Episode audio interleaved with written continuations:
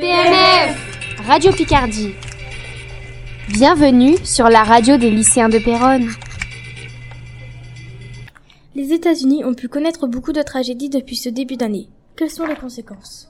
Dans son dernier rapport sur la mortalité aux États-Unis, le Centre fédéral de contrôle et de prévention des maladies a recensé 36 252 morts par arme à feu en 2015. Il s'agit souvent de suicides, plus de 22 000, mais le rapport fait également état de 12 979 homicides. On compte aussi 489 décès accidentels et près de 500 morts lors d'interventions policières. 248 victimes des homicides par arme à feu avaient moins de 14 ans et 4140 avaient entre 15 et 24 ans. Selon Gun Violence Archive, qui recense les accidents liés aux armes à feu, 402 mineurs ont été blessés ou tués aux États-Unis depuis le début de l'année. Depuis 2017, il y a eu 307, 307 fusillades et 13 158 morts par arme à feu. Et depuis janvier 2018, il y a déjà eu 18 fusillades dans des écoles américaines. En effet, il y a eu 17 morts à Parkland en Floride le 14 février et 2 morts au Kentucky le 23 janvier. Il y a aussi eu un blessé dans un établissement texan, un autre sur le, parking, d'un collège de la Nouvelle-Orléans le 22 janvier. Quel est l'État qui a la plus grande possession d'armes à feu Surnommé le Sunshine State pour son climat ensoleillé, la Floride est aussi ironiquement baptisée le Gunshine State, en raison de la facilité de s'y procurer une arme.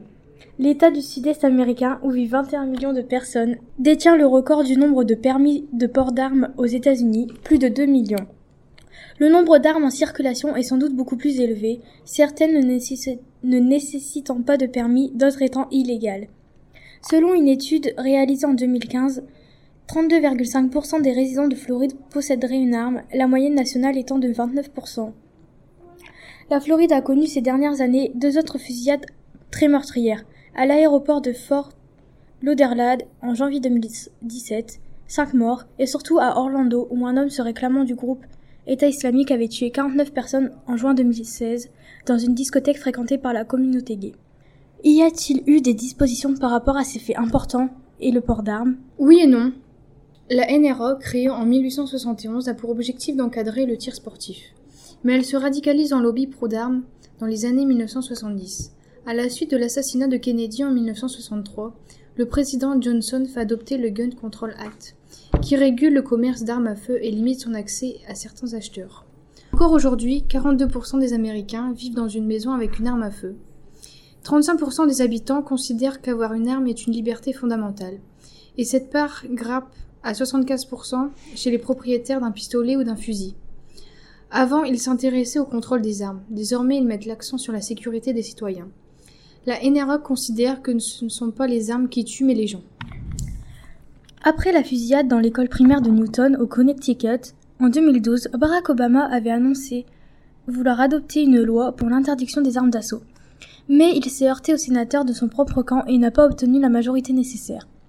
Un mois plus tard, le Sénat rejette également le projet de loi obligeant la vérification des antécédents psychiatriques et judiciaires de l'acheteur.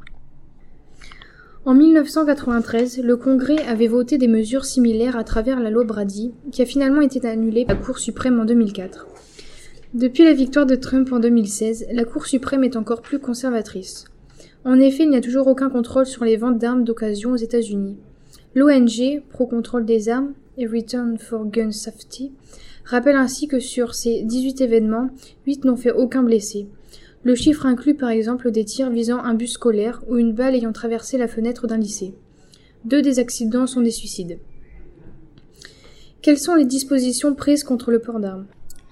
March for Our Lives, Marcher pour nos vies lorsque c'est traduit, est une manifestation anti-armes qui se passe dans Washington et plusieurs grandes villes américaines le 24 mars 2018. De nombreuses célébrités ont pris part à ce mouvement, Demi Lovato, Miley Cyrus, Ariana Grande et beaucoup d'autres. La petite fille de Martin Luther King, Yolanda Renee King, seulement âgée de 9 ans, prend la parole et se bat pour ses droits. C'est alors devenu une présence symbolique de cette mobilisation. Emma Gonzalez est le second visage de la lutte contre les armes. C'est une lycéenne de terminale qui a subi la tuerie de Parkland du 14 février 2018 où 17 de ses camarades ont perdu la vie pendant qu'elle se cachait dans l'auditorium. Depuis ce jour, elle combat le port d'armes et a prononcé le discours le plus émouvant de la manifestation de March for Our Lives. En voici un extrait.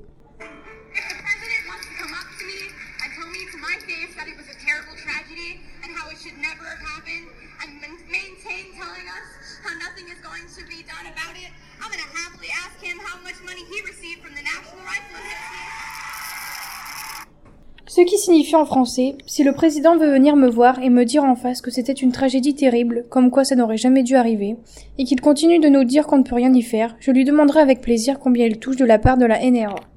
Mais elle a également débattu avec la porte-parole de la NRA, Dana Loetsch, sur le plateau de CNN. Vu toutes ces fusillades en milieu scolaire, les écoles cherchent à se protéger comme elles peuvent. Les écoles américaines, toutes catégories confondues, sont de plus en plus nombreuses à organiser des exercices pour mieux protéger les élèves contre les fusillades. Un peu moins de la moitié des écoles publiques américaines, 46,5%, ont organisé de tels entraînements entre 2003 et 2004. Dix ans plus tard, elles étaient 70,3%. Le lockdown, qui signifie confinement, ne désigne pas explicitement la réponse aux fusillades, mais est préconisé quand il existe une situation de crise en dehors de l'école et qu'une évacuation serait dangereuse, ou quand l'événement se déroule dans l'enceinte de l'établissement et que du mouvement à l'intérieur de l'école mettrait en danger les élèves, explique le NC. Mais malgré le nombre de morts par arme à feu, les Américains se sentent plus en sécurité avec une arme dans leur maison, ce qui explique aussi la grande demande d'armes. PNF Radio Picardie